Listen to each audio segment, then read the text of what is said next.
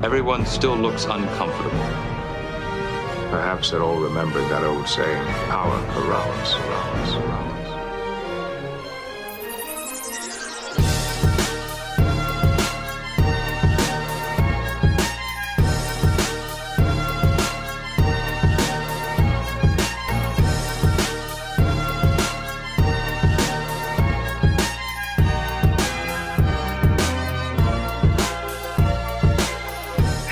And welcome to Second Officer Slog, episode 60. I'm your captain, and with me is my regular number one, Jackson.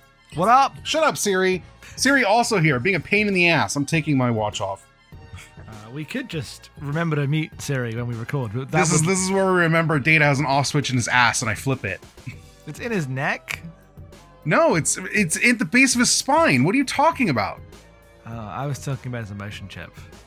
Yeah, I was talking about his off switch in his ass. I don't remember hit the off switch in his ass because I haven't. Oh my watched God. TNG in a while. It's it's like it's like at the base of his like spine, like right at his lower back. Um, You just gotta. so it's like, so it's like right at the. It's actually, it's actually funnier than being like directly on his ass. It's like right at the peak, like right where the Yeah. spine. Be- okay, yeah, around his tailbone. yeah. Damn, I'm gonna turn uh turn data off by t- what ridiculous show. TNG rules. Anyway, hello. Hi, we're here. Star Trek time. It's Star Trek time. We come to you maybe on the cusp of outliving modern Star Trek. It's it's it's about to die. It's collapsing in on itself. In in the They got time, rid of Prodigy in the middle of season two production. It's like, what the fuck you doing, guys? yeah. They uh, but then I said this in the Discord, but like, there's a world in which Prodigy becomes more safe than the rest of Star Trek if they find the Oh, right you mean home when someone it. pays for it? Yes. Because if they find the right home and like, oh, we've got Star Trek Prodigy, that's fine. But then when Paramount Plus uh, shuts down everything in like six months, uh, they're the only ones to be spared. Um, Yeah. All depends on how the next uh, few weeks go for for them shopping the show around. Who can say? But like, Yeah. they they cancelled Discovery as well. Uh, like, the, the Yes. In a way that's very much like, oh, they're extremely going around the fucking streaming rules here because they were clearly building up for another season, and then there was a news coming in that was like, uh, we're actually reshooting the end of the season to be a series finale, and also, so un- very suspiciously, we will, will be doing um, Starfleet Academy, which is the same show in the same era with a slightly different like focus. yeah, no one gets raises. No one gets raises. No one gets raises. You're all fucked. Um, and which is a shame.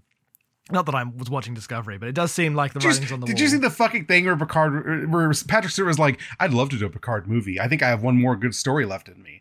It was like, "No, old man, go home." they've he's given his retirement like been he's given his retirement gift by Paramount so many times. Fuck off. You're done with this shit. You're not allowed anymore. Picard TNG movie it. Stupid. Be stupid. I can't believe Patrick Stewart, through sheer love of the character of Jean Luc Picard, but in the wrong way, is like trying to outlap Shatner in terms of guys I don't want to ever see again.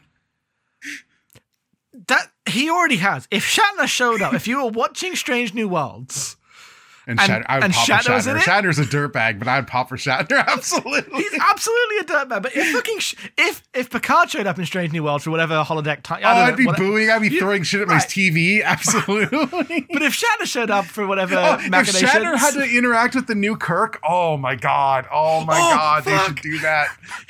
Yeah, just do some bullshit. I don't know, whatever. Alternate. You, you make it up. You're the writers. Go nuts. I don't care. Yeah, They should have had him uh, show up in uh, Discovery or whatever. He he keeps being like, "Hey, can you bring me back? I'm like 94." they keep refusing. yeah. Um, who are the who are the actors that you would cheer slash boo for? Because I'm like, okay, so basically the entire Enterprise cast you're cheering. Yeah, I mean, T'Pol is number one with a bullet. Spoiled number one, obviously. Yeah. Um, Phlox's number two. yes. Future Man number three. Archer number four. Archer number four, yeah. And then uh, uh, Malcolm Reed number five, and that's probably it. But even, I mean, not that anyone is showing up. I'm just saying that there is not a character or actor in Enterprise that like you would feel like, oh, I can't believe it's them in the way that you would if like half of TNG showed up at this point because of how Picard went. Yeah. Um, yeah, that's fair. I mean, when uh, when Chakotay shows up in Prodigy, I'm like, eh.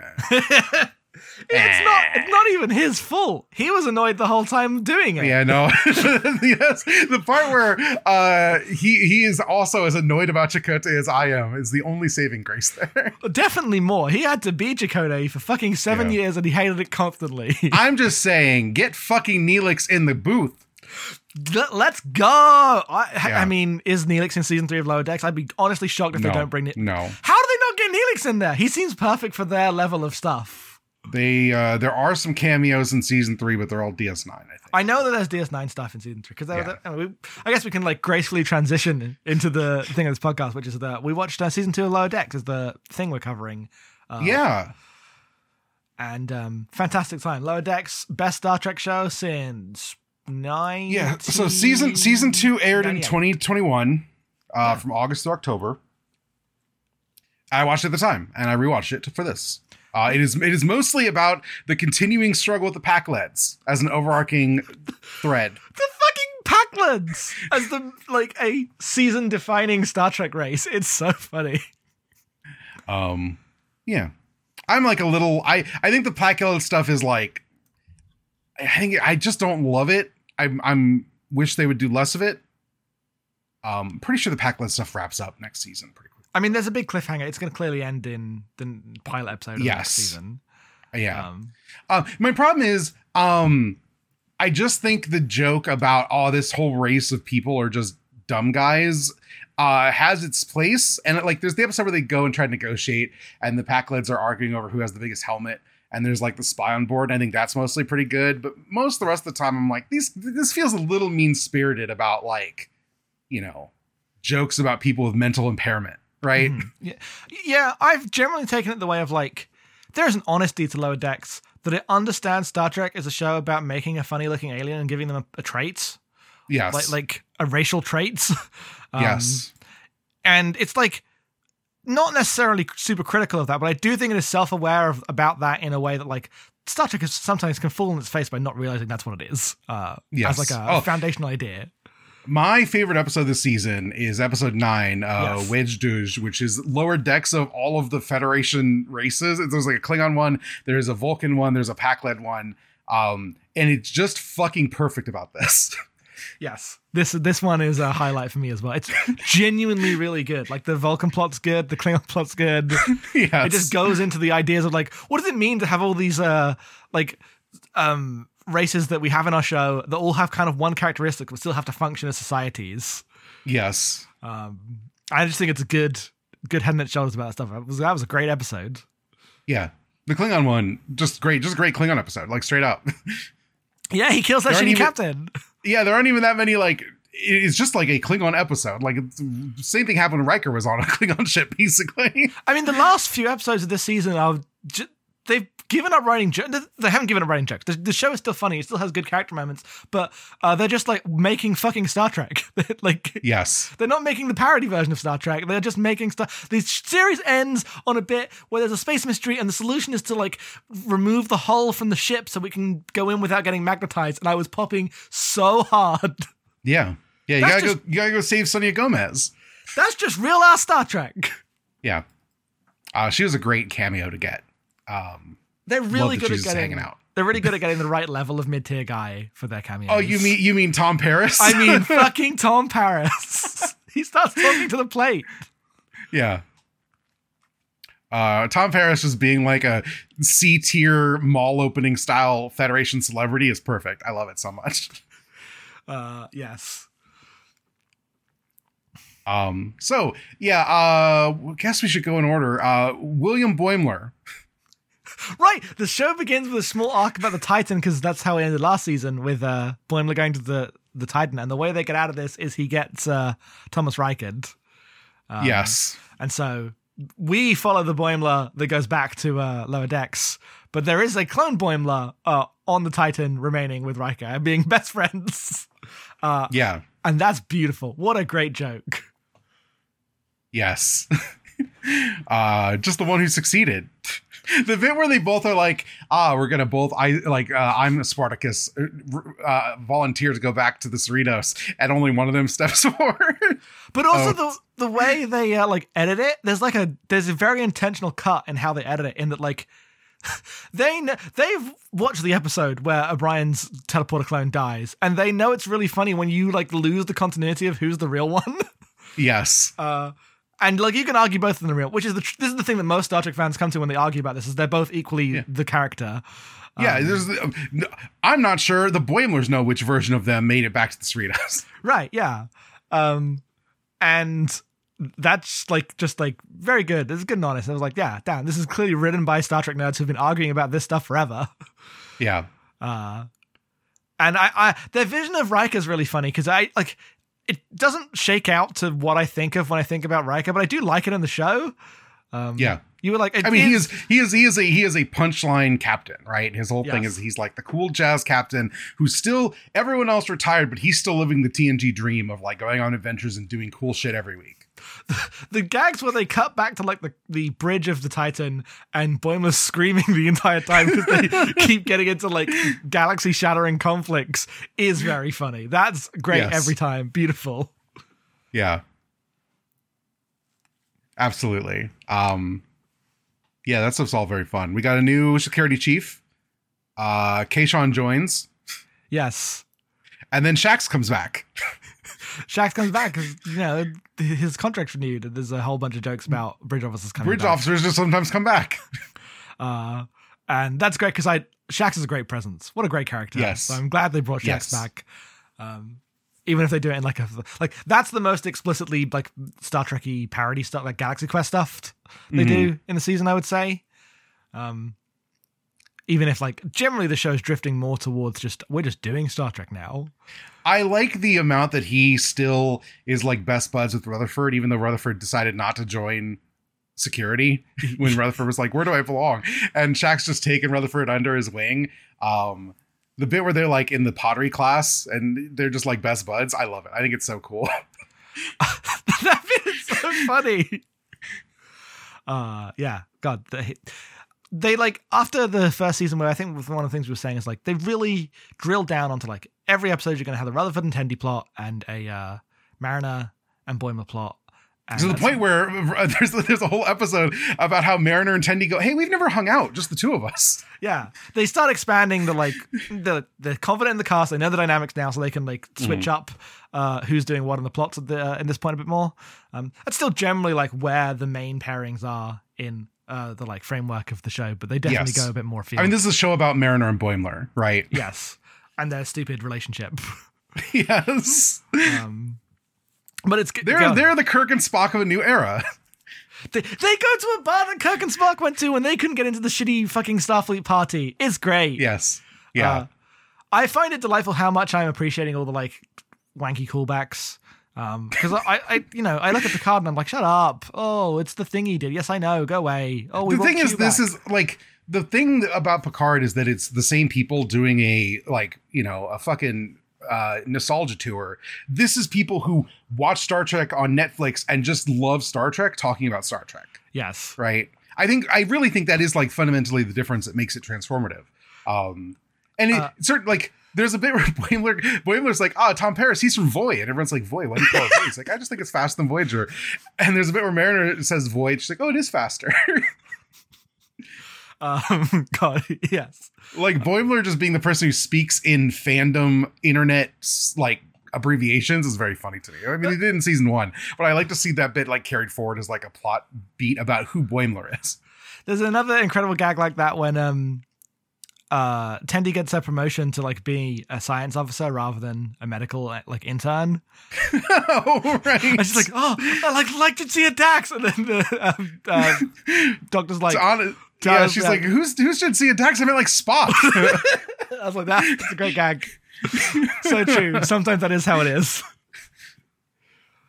Uh, yeah, uh, had a fantastic time with the season. What what delightful television. I would just, uh, you know, as long as they'll keep making them, which again, we don't know how long that's going to be. Uh, Yeah. I will keep watching. I mean, them. they, they've got a season five coming, right? Yes. They're in production for because like season four is the one that's not out yet, right? yes, Yeah, and then they've already ordered a fifth season. So but they had ordered season two of Prodigy. They're halfway through production when that got canned. So That's true. anything can That's happen true. at any point. hey, you know what? I bet this show is way cheaper than Star Trek Prodigy. You're probably right, but uh, this show looks pretty fucking good. Like I feel like the um, they really anytime they can break out of just doing the static characters standing around in the like style they do. I feel like it gets a little uh, visually inventive. Like the last episode with the stuff going on with the ship and the models, and they have to make an entire like bear model for the Cerritos. Uh, Yeah. and there's a whole stuff going on. It's a lot of new back. The show, I think, as like this kind of animation goes, is clearly pretty expensive. Um, Yeah. putting a lot and the people who people who are animating it want it to look good, right? Yes. Within the framework of how it's designed. I, it looks really good because I remember when it was announced, I was like, oh no, does, does all adult animation have to look like this? Meh. Um, and there's still a bit of that. Like, uh, if I was choosing to design this show from scratch, I wouldn't necessarily give it this art style. But I think within that framework, it uh, the, it does really well. Um, Yeah. I like the action scenes. I think it moves really strong, uh, and the pacing's excellent. Yeah. Um I uh I really like that Boimler has um grown as a character where I feel like he was he's still the butt of jokes. He's a comedic he's a clown, right? He's the clown of the show, but he's he's the show recognizes that it's more interesting when he's like really competent. And he's just too much of a nerd for anyone to stand. Uh, do you mean like the incredible bit where he's the only one to pass the rigged holodeck test? Where he where he fucking does the Borg test so much that he's getting 100% saving every Borg and every Borg baby and beat the Borg queen at chess and taught the Borg compassion. yes.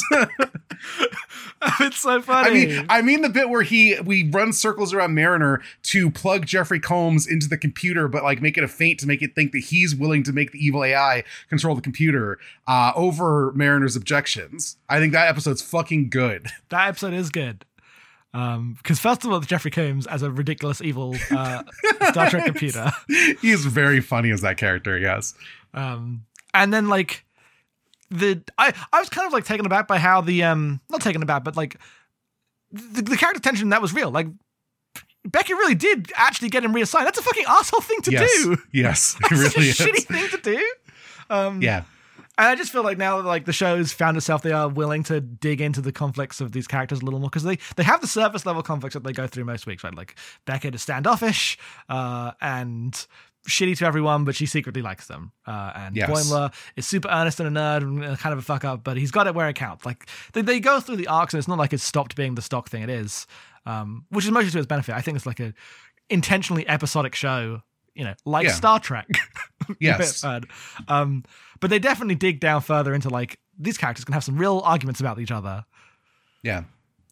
Uh, we have to talk about the most Star Trek Enterprise episode of the season, uh, which is uh, Billups's Ren Fair true. queen mother, That's who really wants him to fuck.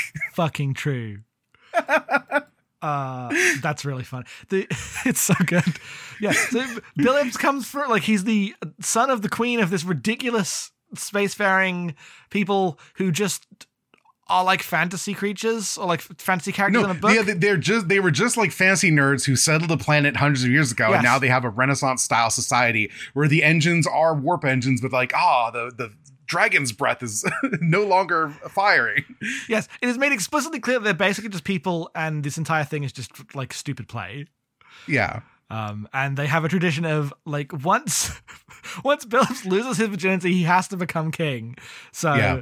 uh, his evil mother is trying to make him fuck, and therefore he would have to leave Starfleet. Uh, yes, and like false flags and explosion into thinking that she's dead. yes, Uh, and then sends her to attendants to uh, coax him with bisexual lure.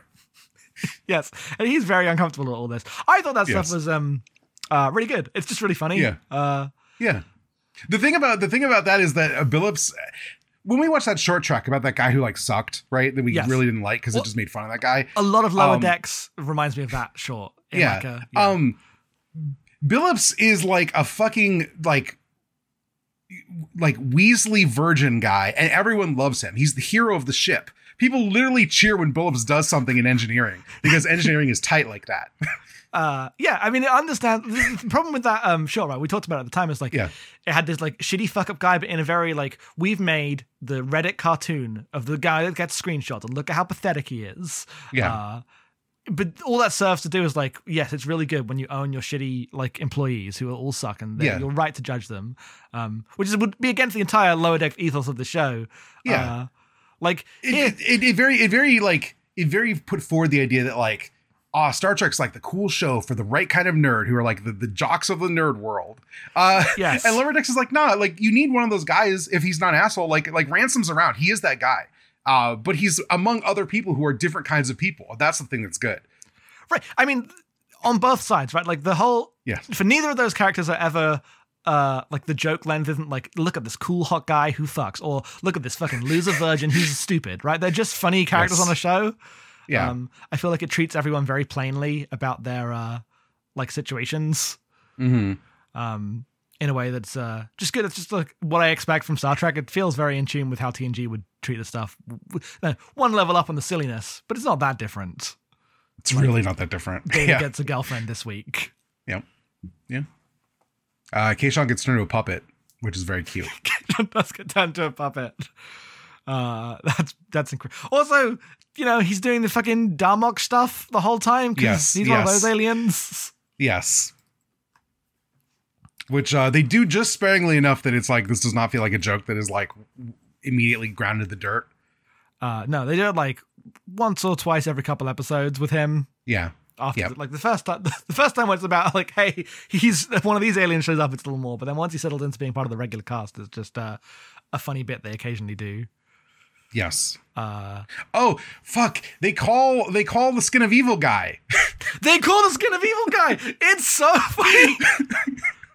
they just yell at him for being a loser, and I'm like, he killed Yeah. Tasha. He killed Tasha, but that he's a fucking oil man on a planet that no one goes to. it's really fun. I went to his uh, memory alpha page, and like half the points are like at some point in lower decks they make a joke out of him, and then they call him. God. Yeah, uh, Lower Decks is great. That's all. I don't have anything much else to say about it, but I was, I was happy to rewatch it. I wish I had the time to watch season three. I think we're probably going to do that between episodes and not like wait and hold off on it. yeah, I assume You we'll be mentioned. more caught up by uh, the next because the next episode will be in December or January, right? So Yeah. uh, probably be caught up by then. I want to watch season three so I can watch Strange New Worlds Yeah. because I know there's a crossover in there somewhere.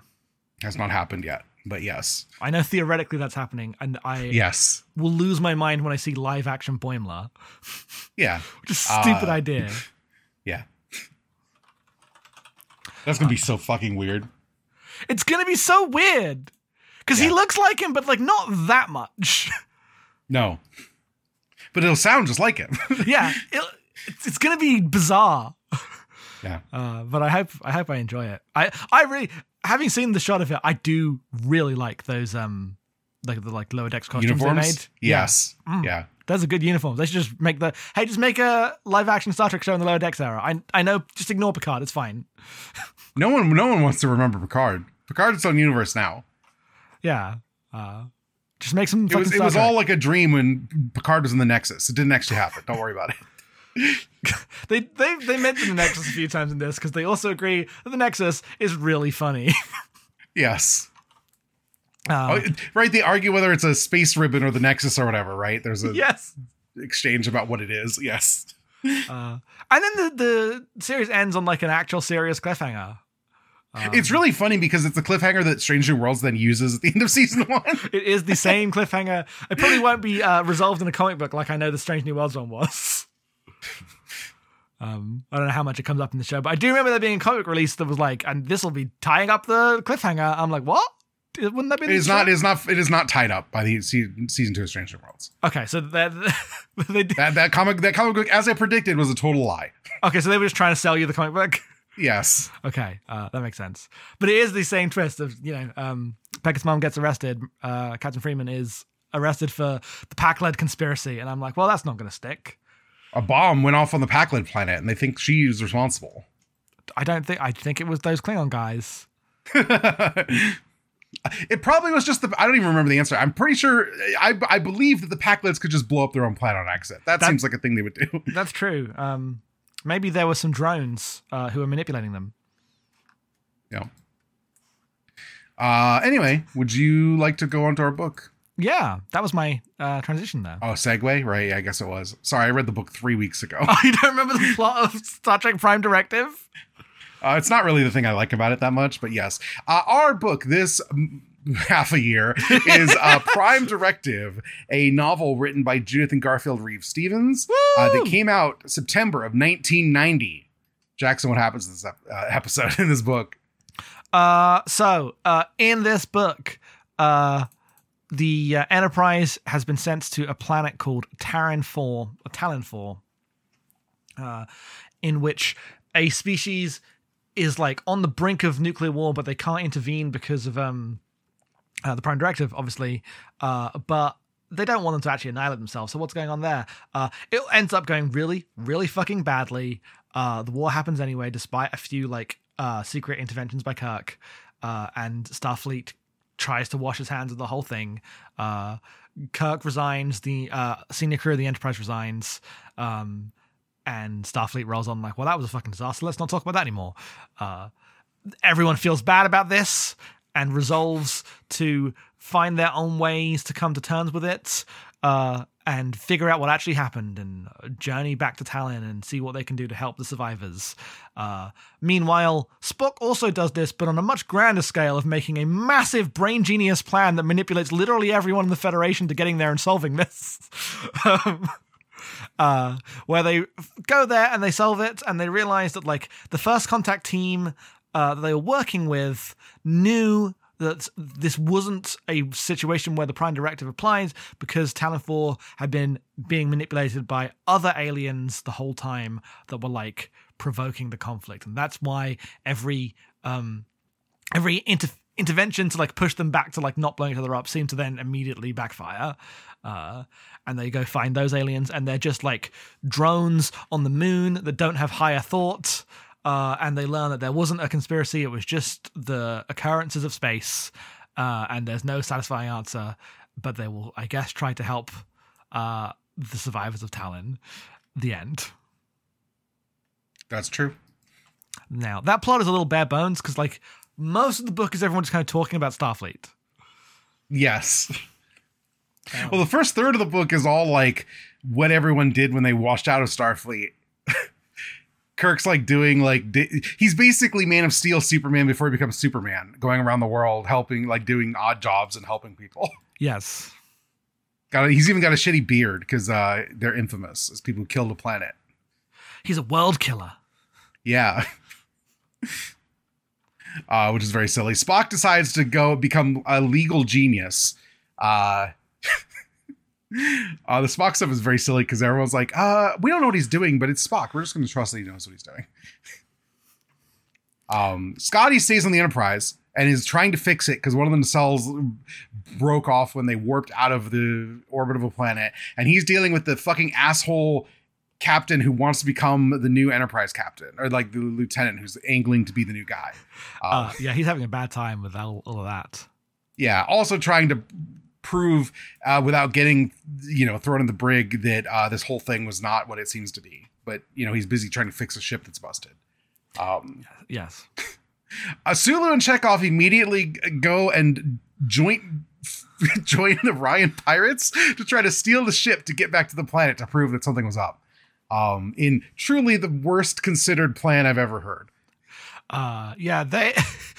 I was reading the book. I was like, man, it's like they're really trying to give every character uh, on um, the Enterprise crew like something like a, something to do in an ensemble cast, which is not normally how TOS stories work. Uh, Yeah. But then they got to Sulu and Chekov and like, fuck it, I don't know. well, Chekov's barely a character, and Sulu's only a character sometimes, but not like enough of one that we're like, especially when it's like not present the Federation future Sulu, right? Yeah, I was gonna say all the future Sulu stuff is about becoming like the commander of the Excelsior and like the stuff he does. Uh, Yeah. Like TOS Sulu has nothing to do because all the future developments about like other stuff. yeah. Um, so they're just kind of going through uh, having a bad day. Yeah. Um and then uh most specifically uh um Uhura is the one person who refused to resign so they keep her in prison until they legally have to like dishonorably discharge her because she's not guilty of any crime. Uh, she thinks Spock's going to be there to meet her. Spock's busy doing other stuff. And so she meets bearded, rundown McCoy who's waiting for her. And they decide to pretend to be space pirates to con their way out into space and run afoul of Sulu and Chekov being actual space pirates. Yes. Wu Fei and the Hitler Youth for real. yeah. Um, it's so dumb. the the Orion stuff's really funny because it's Orion stuff from 1990, so it's all about like oh. Th- these these are the you know some space pirates are fun and it's romantic and everyone loves a space pirate but these ones are the bad ones. They've got orion slave girls on board. And i'm like what you mean the orion slave girls are secretly the leaders of the orion society that we haven't talked about because it hasn't been invented yet because it's one of the stupidest things enterprise has ever done? Yes. Uh, that comes up on lower decks again. They have to deal with yeah that. tendi tendi knows Tendi knows about that. and, every- and then and then Mariner's like, "What the fuck?" And she's like, "It's really embarrassing. We don't like to talk about this," which is so true. she's like why is this why is this secretly the femtom planet she's like no no no don't ask me about this it's really i hate it i hate talking about it Me too. Me too. but the it enterprise like backwards ass uh, you know very turn of the millennial feminism version of that is also embarrassing like it's embarrassing but like the slave girl thing also sucks. There's a whole bit where the captain starts joking that Chekov and sulu are like eunuchs because they won't fuck the slave women. And i'm like ugh icky. Get it out of my star trek. I just just generally don't like Orion showing up in Star Trek. It's a miracle that Yes. they're good in lower decks. Uh, just because Tendi, yes Tendi is like tendi is very cool she's just a good character. But like when people are talking about Orion Society and the Orion slave stuff, I'm like, stop it! You're not Star Wars. Get out of my sight. when you remember that Gene Roddenberry is a fucking horn dog who's weird about women writing a show in the 60s, every time you're like, ugh, not this one. Yeah, stop it, Gene. He yeah. yes. He's dead now. He's dead now. We don't have to worry about him. Um, it's it's weird because like so much of this so much of this story uh, feels like a they, writing a classic TOS adventure, but in the shadow of knowing what happens in like the idea of like TNG and the movies of TOS. Like these characters are written to their movie forms in a lot of ways. Yes. Like this Uhura is movie Uhura. This is not show Uhura. Uh, yeah, because show Uhura was like barely a character. Yeah. Um this this version of, of Kirk, who's like a man who's like compulsively driven to help people whenever someone whenever anyone needs it. I mean, that's that's movie Kirk. That's not that's not show Kirk. Uh, yeah, even this like this level of brain genius tactical planning going from Spock is absolutely like post search for Spock, uh, revived Spock. Yeah, it's weird because like so much of their depiction, especially of Kirk, I think Kirk is like really off character in this book in a way that I actually like. Um, Mhm. Feels like it's backfilling TNG's idea of what a Starfleet captain is into TOS again. I mean, like Um, the book begins with a chapter about like being a Starfleet captain is a, like you have to be an extraordinary person, not because it's like you have a unique gene or whatever, but because the position of Starfleet captain is uh inherently contradictory and wrong. Um, yeah, and that's kind of the theme of the book is that like starfleet fundamentally for their captains need like deeply individual bold leaders who can like make gut decisions and stick to them. But they also those people also need to know the rule book follow them uh, and psychically being able to intuit what the right thing is to do of their orders even when they can't contact like starbase. Yes. um and those And two things also- just don't, don't cohere into a single idea also they have to do that by being the person who listens to everyone around them who is smarter than them about the one thing they do and synthesize that into an on the fly idea that everyone around you will trust is the right thing even if they didn't sign up for it Yes. Uh, and it just like understand this as being a completely contradictory position to be in. Um, Yes. Like the idea of a Starfleet captain is ludicrous uh, and can't work. Um, and just kind of like run, runs with that. Yeah, yeah, yeah, yeah. i could do it like I'm Kirk is good at it, right? And for his Yeah. troubles is uh, fired. well yeah i mean this is this is the tos movie thing to me is basically half the tos movies are about captain is the most thankless job on the planet Yeah, but this is a little more like precise about the system because usually in the TOS movies, it's just some shitty admirals who don't want to deal with him. Yes, he, he wants to do some stuff, but then the admirals are there and they're like, ugh. Uh, whereas this is much more like there are no bad people working in Starfleet. Like, uh, there's the guy who wants to be captain of the enterprise that's a bad guy yeah, but He's that's in a Ferris Bueller type way. He doesn't have any power, Yes. right? Like he's just a Yeah. shitty fucking middle manager guy. Uh, He's got a stupid riding crop that he stole from like a Nausicaan or some stupid shit like that. that yes. yes. But like generally speaking, like it is core to their criticism that there are no good bad people in the Federation because they're like the thing that happens is that everyone working in this bureaucracy to good intentions produces these like weird negative outcomes where it is desirable to like cover things up and throw them away.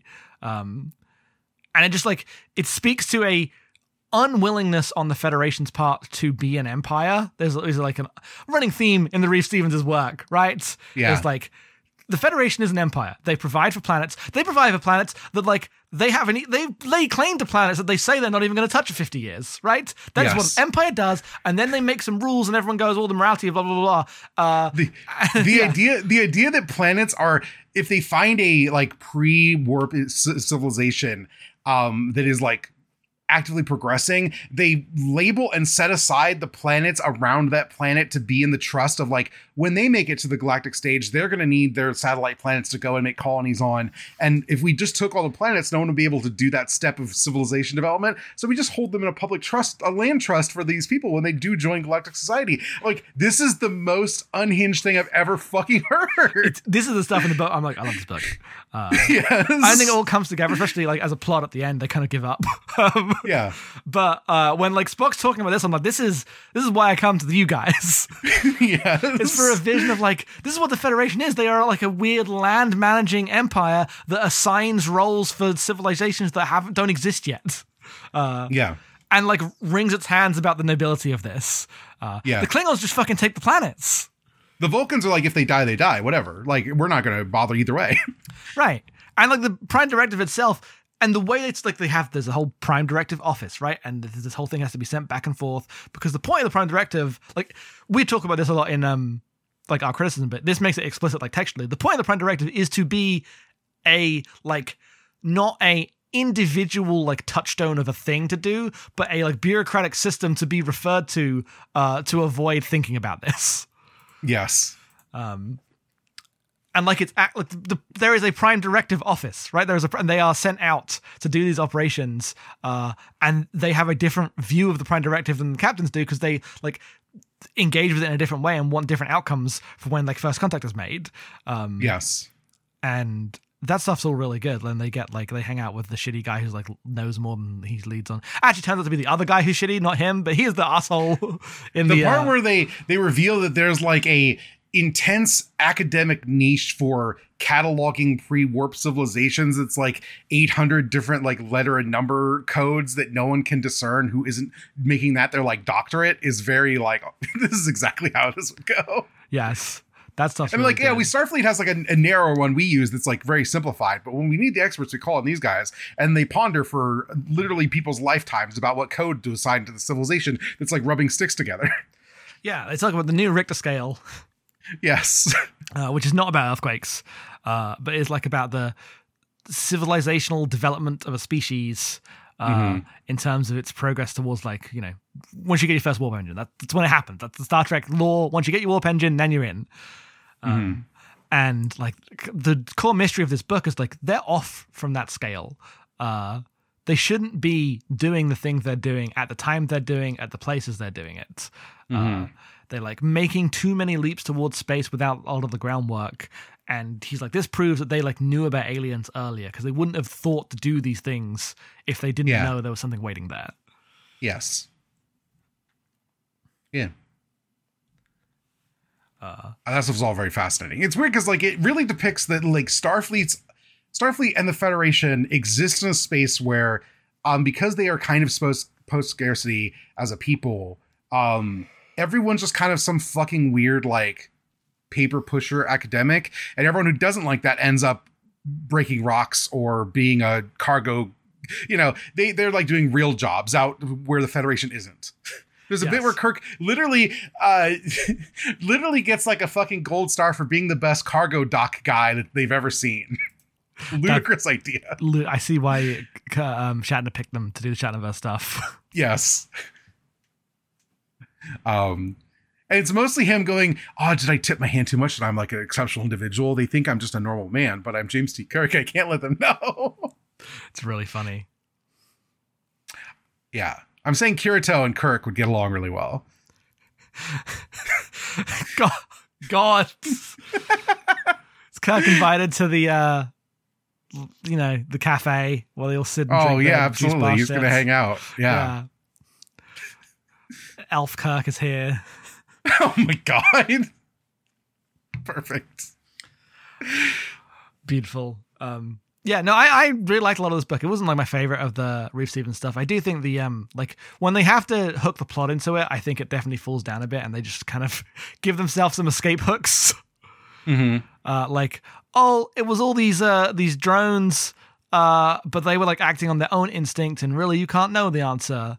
Uh, I mean, I do love when the answer is space is the the answer to the space mystery is sometimes space is a mystery. That is classic Star Trek to me, right? that part is fine, but it's specifically the like introduction of a third party of aliens that resolve the like Federation that have no like th- there's no moral guilt assigned Yes. to them, right? They didn't they like what they did killed many people, though far less than you would expect for reasons that are very convenient. Um, but uh ultimately they're not like thinking people. It was not an attack. It just happened. Yeah, no, my, my I wasn't like having an issue with the space mystery. I love a space mystery that is like unknowable and unsolvable, right? That's always good. Uh, but like the book was about the ways in which Starfleet's like first contact structure created a bunch of like moral uh problems that caused genocide on various planets.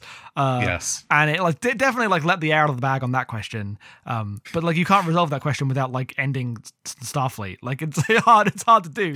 Well, See, I, I, I like the I like the way in which there's a student group who is this is this very idea is put into the mouths of, and Spock briefly aligns with them, but only enough to like get Starfleet to like grant him access to the like you know Federation Congress chamber or whatever, and then he immediately just fucking like changes the message and uses them and leaves them, and they're like the like the one woman who's helping him like really like knows he did her dirty and is like well I mean, he did advocate us more than anyone else because no one was listening to us. But he did just totally lie to us about what he was doing. Uh, yes, he did. lie. he keeps going out to people and being like, "I'm just following the rules, and you must give me my speech, and I'm a Vulcan, and I'm telling the truth to you." Well, there's basically lying more than anyone's ever lied in their life. He's just lying to everyone at all times. And everyone's like, "Oh, the Vulcans don't lie," and Spock's like, "Yes, I've heard that."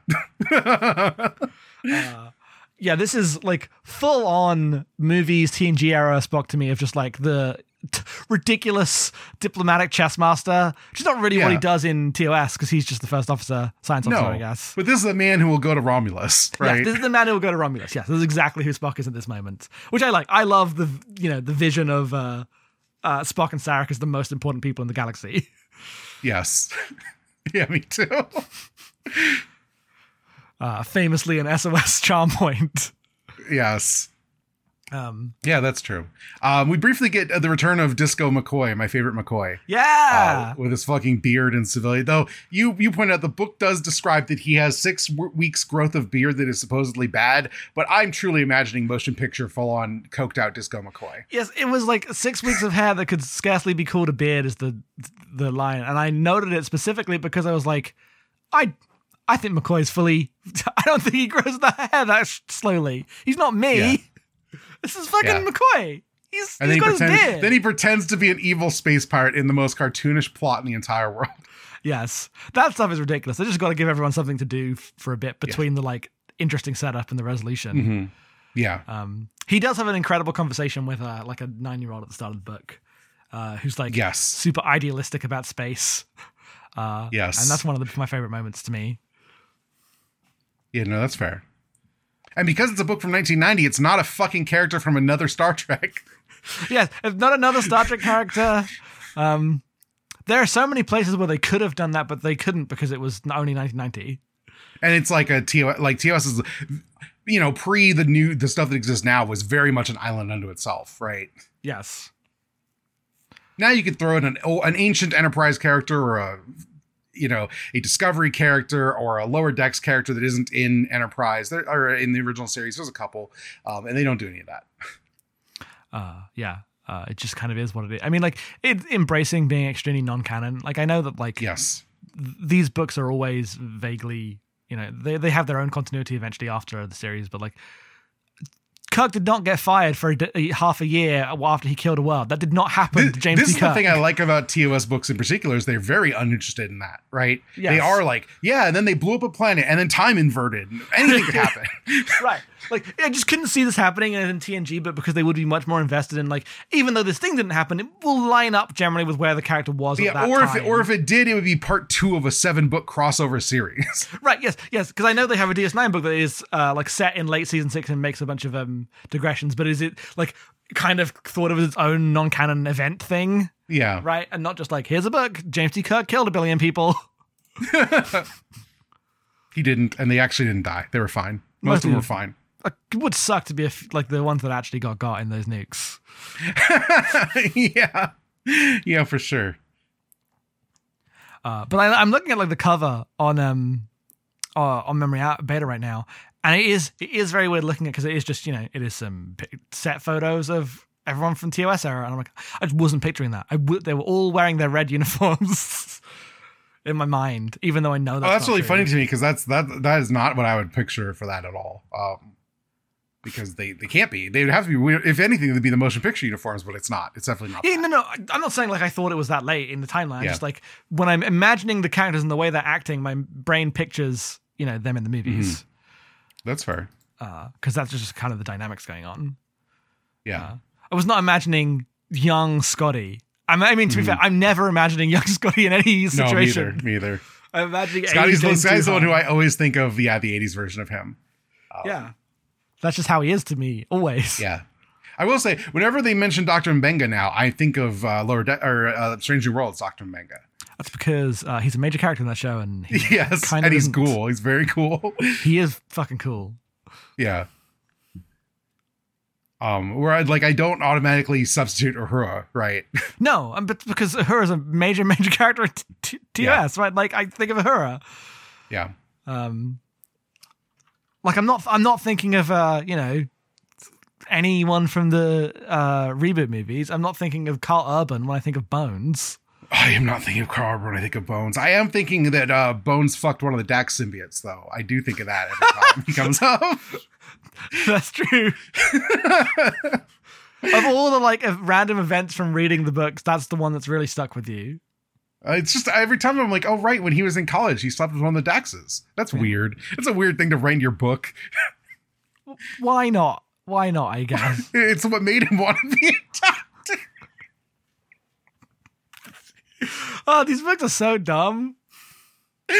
Uh, I still always think of um stuff like that is you believing for 20 years that uh Riker definitely uh, James T. Kirk. Or the thing about Riker wanting to beat Kirk's record, even though it's not from. Uh, yeah. Peter David made that one up and handed it to you. Um, are we done? Because that's a we're good segue. Speaking of Peter Peter David, what are we doing next yeah. month? When we come back, which will be either December or January, who can say, we are going to be reading Imzadi 2, the sequel to Imzadi. Uh, is it Imzadi 2 Triangle? Because this one's got Worf in it.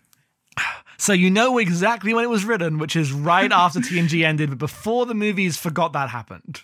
Yeah, oh, it could be. It could be around season six because it's it's start, it's like season six starts the shipping stuff, and then it's like basically made canon at the very end of TNG, and I'm happy, and they forget it ever happened, which is fine.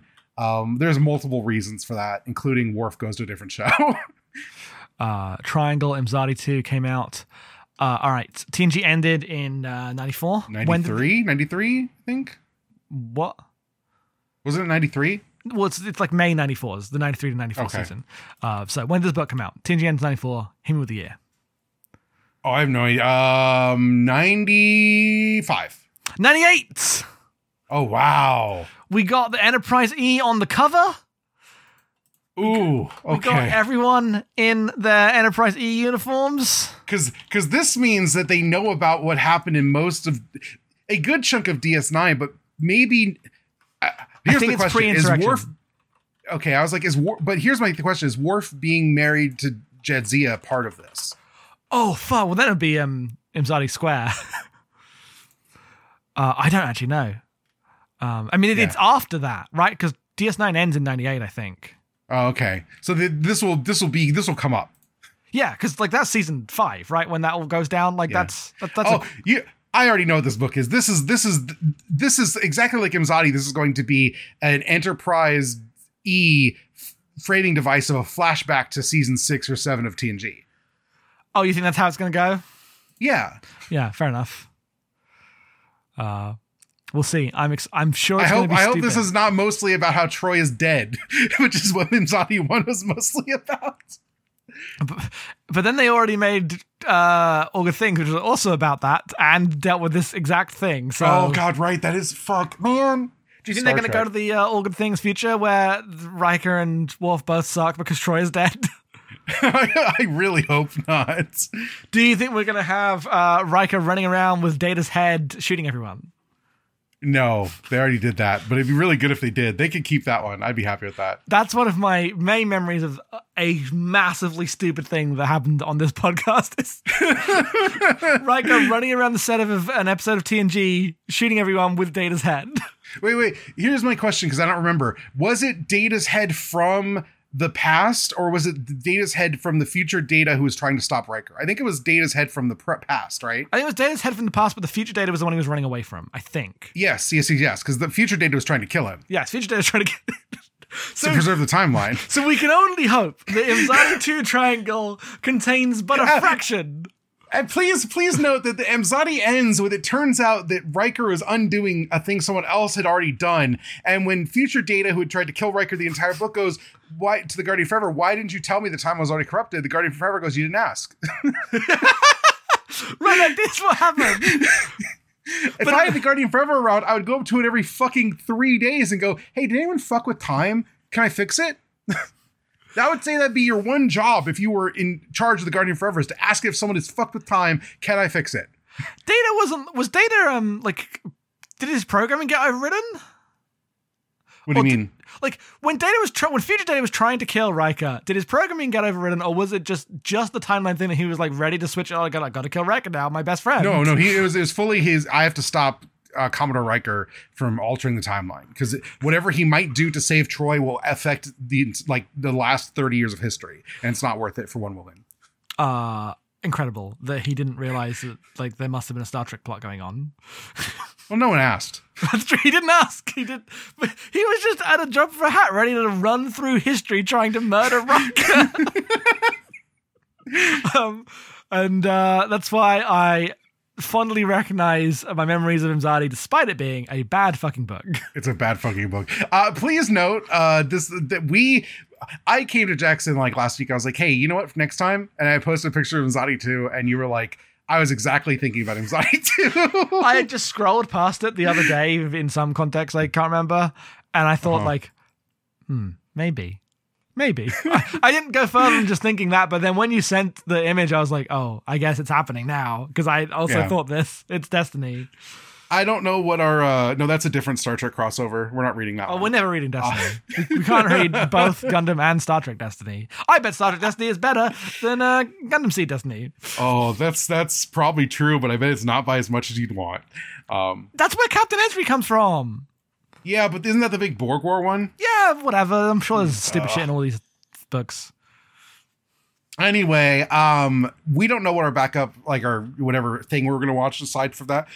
Look for that in the Discord or whatever. Maybe we'll mention on Twitter or wherever we're at in December and January. Um, when we figure it out. We don't we genuinely don't know. It won't be Lower Decks season three. Um, if we do talk about that, it might be on a VoIP Life, um, which is a premium podcast you can get for supporting us. Um, Yeah. if we do that, might might make that one cheap for people. Wish we had a little um ID situation that uh, SOS subscribers get it for free. Yes. Unfortunately, we don't have or require that level of tracking. But no, I don't really care. Um, uh, but yeah, because you wanted to watch it more s- sooner than that, and I have the Blu-ray, and I, I kind of want to rewatch it because I watched season two, and I was like, man, this is really good. But there's a bunch of things that I thought happened this season happened the season after it. and I'm really excited to get to them. Oh, damn, I don't, I don't know. Like, if they're gonna start like doing status quo changing stuff, that'll be interesting. Um, eh, I wouldn't go that far. I It's I still, like- it's still like, lower it's decks. lower decks. There's just events. I mean, they have this season ends with two like character shakeups that are like, you know, you, you can see them happening in season three, and they do happen in season three. Uh, right at the oh, I forgot that in addition to the the um uh Captain Freeman stuff, there's a absolutely insane reveal of what the fuck is going on with Rutherford. Oh, that's not even the one I was talking. Yes, that that is a big part of season three. Because he has like, uh, he's gone to the fucking secret island where they uh, manipulate your mind, and that's why his memory was all wrong. But there's like, a brief flashback. I don't know. I don't know what's going on there. Yeah. Uh, he was I, sitting I meant, I meant that Jen- I meant that Jennifer the Andorian is now a reasonably important side character, and that Vulcan is clearly getting transferred to Cerritos. Oh yes, no, those two things. I or- or- yeah, yes. Yes. Uh, The Vulcan getting sent transfers to the Cerritos is great because I really like that Vulcan in that one episode. So I'm glad she sticks around. Yeah, Um, uh, I Decks is surprisingly good about just like long term characters that just show up every so often. I feel like they have a, a deep bench of like background guys that they pull from. yes, Uh, which I guess you can do in animation, right? You just get the voice actor in. Uh, yeah. It's less about managing schedules. No guy is tapping his foot like you haven't used me in a season and a half. Right, yes. Uh, so it, it just means that in most situations where there's just a scene where you have to talk to an engineer, right, it will be this character that we already know, yeah. uh, which is good. But yeah, enjoyed both the book and uh, the show. Uh, feeling Oh, good yeah, about Star Trek. I guess like we didn't really say that much. If this is one of the better Trek books we've covered, straight up, Yes. you should read this one. Yeah. I don't think it's good as like Avenger, which I think is maybe my favorite Trek book we've read, one of the best anyway. Well, it's Um, doing a similar thing, but I just think it's a little stronger in its uh, critique. Oh, you mean where you mean where Kirk goes? The Federation is killing the global ecology Yeah, like with their in, empire. in this, Spock teams up with the like student activists, uh, and then it's like, oh, I wouldn't go that far, uh, or whatever. um, but in in Avenger, uh, Kirk turns to the camera and says, "The Federation is doomed, and, And it, it will deserves die. to die. and it deserves to die, uh, and I will shed no tears for it." is Yeah. how they ended the Shatnerverse trilogy. Yeah, then there's another one, but I haven't read that one. I read the first book, and then I didn't read the others. Yeah, I haven't gone uh, further on that, but that is No, you need to watch. We were going to do it, but it requires you to finish Voyager because there's a bunch of Voyager shit in it. The finish Voyager. Oh man, it's the thing you've been asking me to do for literally years, and every time I'm like, oh, Voyager. Voyager's good. You should It Voyager. it is good. It has nothing to do with Voyager, which is a totally watchable television show. It is just watching 100 episodes of a 45 minute Star Trek show Yeah.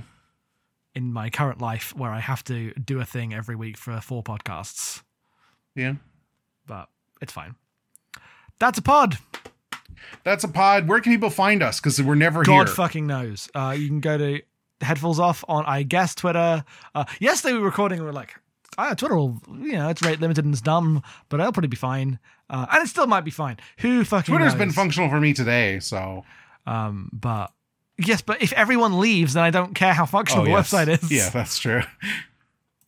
Uh, so who can say what's going on there? But you can find me uh, headphones off on Twitter, on co-host, and uh, technically Blue Sky. But uh, everyone tried to get an invite, and they stopped even allowing signups because literally everyone was trying to get in.